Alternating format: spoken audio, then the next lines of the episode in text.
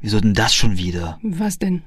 Ich kann meine Sprachnachricht über WhatsApp nicht abschicken. Hast du wieder eine 30-minütige Sprachnachricht aufgenommen? Äh, kein Wunder, dass es so lange dauert. Hm, Quatsch, das sind bloß fünf Sekunden. Schon wieder dein diabolisches Lachen aufgenommen. Du kennst mich ja, aber nein, diesmal nicht. Und ich habe alle Balken. Die Verbindung sollte auch gut sein. Und hast du genug Guthaben auf deinem Handy? Ach, ich habe schon wieder vergessen, mein Handy für den nächsten Monat aufzuladen. Hallo, du hörst den Podcast Startkapital. Wir sind Valeria und Dima von Finanztipp. Wir sind beide Ausländer und versuchen dein Expertleben in Deutschland mit unseren Erfahrungen einfacher zu machen. Und damit du nichts verpasst und auch nichts aufschreiben musst, wenn du zuhörst, haben wir die wichtigsten Begriffe und Links in unseren Show Notes und in unserem Finanztipp PDF gesammelt.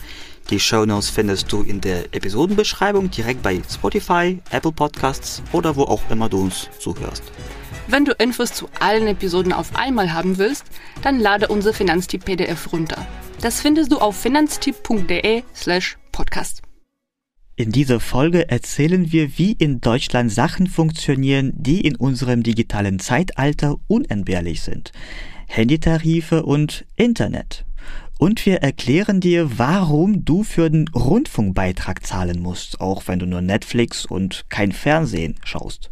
Da wir schon dabei sind, erzählst du vielleicht mal deine traurige Geschichte? Es ist eben jetzt ein Beispiel dafür, wie man es nicht machen soll.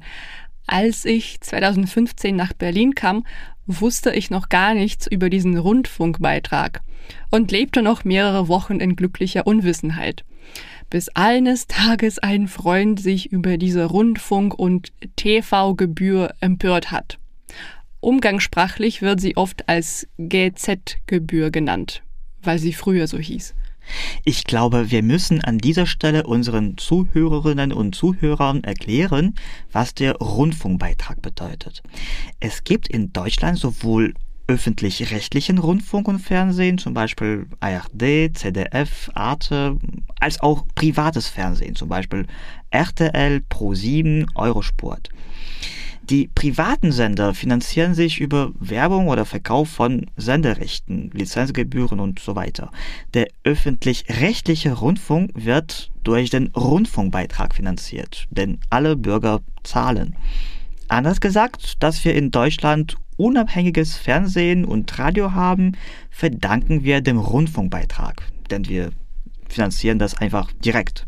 Ja, aber zurück zu meiner Geschichte. Alle sagten mir damals, dass ich einfach bald einen Brief per Post bekomme, wo ich dazu aufgefordert werde, diesen Beitrag zu zahlen. Und ich wartete und wartete wie auf eine Eule von Hogwarts, aber der Brief kam nie. Äh, dabei habe ich alles richtig gemacht, dachte ich. Ich war ja in Berlin angemeldet. Ich lag aber falsch, indem ich dachte, dass es ihre Pflicht war, mir diesen Brief zu schicken. Wenn der lange nicht kommt, sollte man sich lieber selbst auf der Webseite rundfunkbeitrag.de anmelden. Und wie lange hast du denn nicht gezahlt? Ziemlich lange, bis ich drei Jahre später das Vollpaket bekommen habe. Da muss ich zugeben, dass ich schon nach etwa einem Jahr etwas unruhig geworden bin. Aber die Zeit verging und je mehr, desto absurder schien es mir, da etwas selbst zu unternehmen. Allein die Idee, das Ganze noch einmal ordentlich zu googeln, machte mir Angst, weil ich ahnte, dass da etwas nicht stimmte. Ich wartete einfach demütig auf den Tag, wo ich alleine zu Hause bin und jemand plötzlich an der Tür klingelt. Eigentlich mache ich nie auf, wenn ich niemanden erwarte. Aber da stampfe ich mit unruhig langsamem Schritt in den Flur, es ist dunkel. Das Licht geht nicht an. Ich öffne die Tür. Eine schattige Figur steht da. Es ist der Briefträger, der mir mit seiner knochigen Hand einen Brief reicht und sagt, Valeria, es ist Zeit zu beten. Hier die Rechnung für den Rundfunkbeitrag. So war es in der Tat, ohne knochige Hände. Aber drei Jahre später habe ich wirklich den Brief und die Rechnung in meinem Postfach gefunden und musste dann auf einmal fast 700 Euro ausgeben. Naja, das Leben ist kein Ponyhof und kein Wunschkonzert. Fazit, liebe Zuhörerinnen und Zuhörer, der Rundfunkbeitrag muss gezahlt werden. Einige bzw. wenige können sich von dieser Gebühr befreien lassen.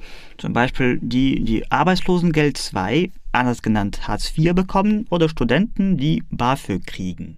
Die gute Nachricht ist aber, dass diese monatliche Gebühr von 18,36 Euro pro Wohnung gilt. Das heißt, wenn du in einer WG wohnst, könnt ihr euch den Beitrag teilen. Übrigens zahlt man normalerweise nicht jeden Monat, sondern alle drei Monate. Also 55 Euro, 8 Cent pro Quartal. Ich wohne gerade in einer WG und wir haben gar keinen Fernseher. Können wir uns theoretisch befreien lassen? Früher war es so. Jetzt geht das nicht mehr, denn du kannst alle öffentlich-rechtlichen Sender theoretisch von deinem Laptop, Tablet oder eben Handy schauen. Oder eben auch Radio hören. Mhm. Ach ja, was machen wir denn mit meinem Handy? Mit deinem Handy? Ja, also ich wollte ja meinen Tarif wechseln. Ah, aber, aber du kannst ja bei deinem Prepaid-Tarif bleiben und eine automatische Aufladung der Karte einrichten. So verpasst du die Zahlung nicht. Das ist eine schwere Wahl. Prepaid-Karte oder Handyvertrag. Wenn du eine Prepaid-Karte hast, heißt es, dass du sie jeden Monat im Voraus aufladen musst. Sobald es kein Geld auf deinem Konto mehr gibt, muss die Karte aufgeladen werden, damit du wieder telefonieren und im Internet surfen kannst. Vorteile. So kannst du deine Ausgaben besser kontrollieren. Die Prepaid-Karte ist jederzeit kündbar. Du hörst einfach auf, sie zu nutzen und somit ist die Sache erledigt. Es ist gerade richtig gut für diejenigen, die in Deutschland nur ein paar Monate oder Wochen bleiben. Nachteile sind aber, es ist eher schwierig, die Rufnummer zu einem anderen Anbieter mitzunehmen und viele besonders günstige Handytarife gibt es nur als Vertrag. Beachte auch, wenn du nach Deutschland mit einem sogenannten nationalen Visum kommst und du es noch nicht in eine Aufenthaltserlaubnis umgewandelt hast, kannst du noch gar keinen Vertrag abschließen. Bei einem Handyvertrag zahlst du am Ende des Monats per Bankeinzug, anders genannt Lastschrift, und es ist schon einfacher als eine automatische Aufladung der Prepaid-Karte einzurichten. Du kannst deine Rufnummer immer mitnehmen. Verträge sind in den letzten Jahren recht günstig geworden. Mit einem Vertrag kannst du auch flexibel bleiben, indem du einen monatlich kündbaren Tarif wählst. Du kannst aber einen Vertrag von 24 Monaten wählen und dich an deinen Mobilfunkanbieter binden. Das lohnt sich meistens nicht wirklich, du bist dadurch echt unflexibel, falls andere Anbieter mit günstigeren Tarifen locken. Wenn du dich aber jetzt schon in diesem ganzen Tarifdschungel verloren fühlst, kannst du unseren Handytarifrechner von Finanztipp nutzen. Mit dem Handytarifvergleichsrechner ist es richtig einfach.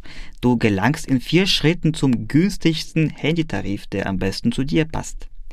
Ähnlich geht es übrigens bei der Wahl der Internettarife. Schau dir unseren Finanztipp-Ratgeber dazu an, um keine Details zu verpassen. Grundsätzlich sollte dir die Downloadgeschwindigkeit wichtig sein. Orientiere dich also daran. Wundere dich nicht, dass die meisten Verträge für die Internetverbindung in den eigenen vier Wänden 24 Monate laufen. Das ist quasi unvermeidbar. Und wundere dich noch weniger, wenn der Techniker für deinen Internetanschluss erst etwa einen Monat nach der Vertragsunterzeichnung kommt. Ihr Zug verspätet sich um wenige Minuten. Das muss man einfach akzeptieren. Es kann also sein, dass du einige Zeit ohne Internet auf deinem Laptop überleben musst. Aber keine Panik, ein Klassiker, um ohne Kabel ins Internet zu gehen, ist der Surfstick. Auch ohne WLAN. So nennt man übrigens Wi-Fi in Deutschland. Ein Surfstick kostet zwischen 20 und 25 Euro. Achte darauf, dass LTE draufsteht, sonst ist die Geschwindigkeit ganz niedrig. Jetzt fallen mir deine ganzen Geschichten ein, wie in deiner alten WG das Internet immer wieder kaputt war. Ja, das war richtig schlimm vor allem in Zeiten, wenn man im Homeoffice arbeitet. Einen Surfstick hatte ich da leider nicht. Und was hast du dann gemacht? Nichts, ich musste halt ins Büro fahren. Was it supposed to be a funny story? Fazit dieser Folge. zahle auf jeden Fall den Rundfunkbeitrag. Warte nicht auf den Brief, wenn er einen Monat nach deiner Anmeldung in der Stadt immer noch nicht angekommen ist. Geh selbst auf die Webseite rundfunkbeitrag.de. Wähle einen passenden Handy- und Internettarif mit Hilfe von unseren Finanztipp-Ratgebern. Dann kannst du auch ruhig Serien und Musik streamen. Na, dann glaube ich, dass es heute schon genug des Guten ist. Wie immer freuen wir uns über euer Feedback, zum Beispiel per Mail an podcast.finanztipp.de und eine gute Bewertung bei Spotify, Apple Podcasts oder anderen Plattformen. Bleibt auf dem Laufenden, auf Wiederhören bis in den nächsten Episoden. Tschüss!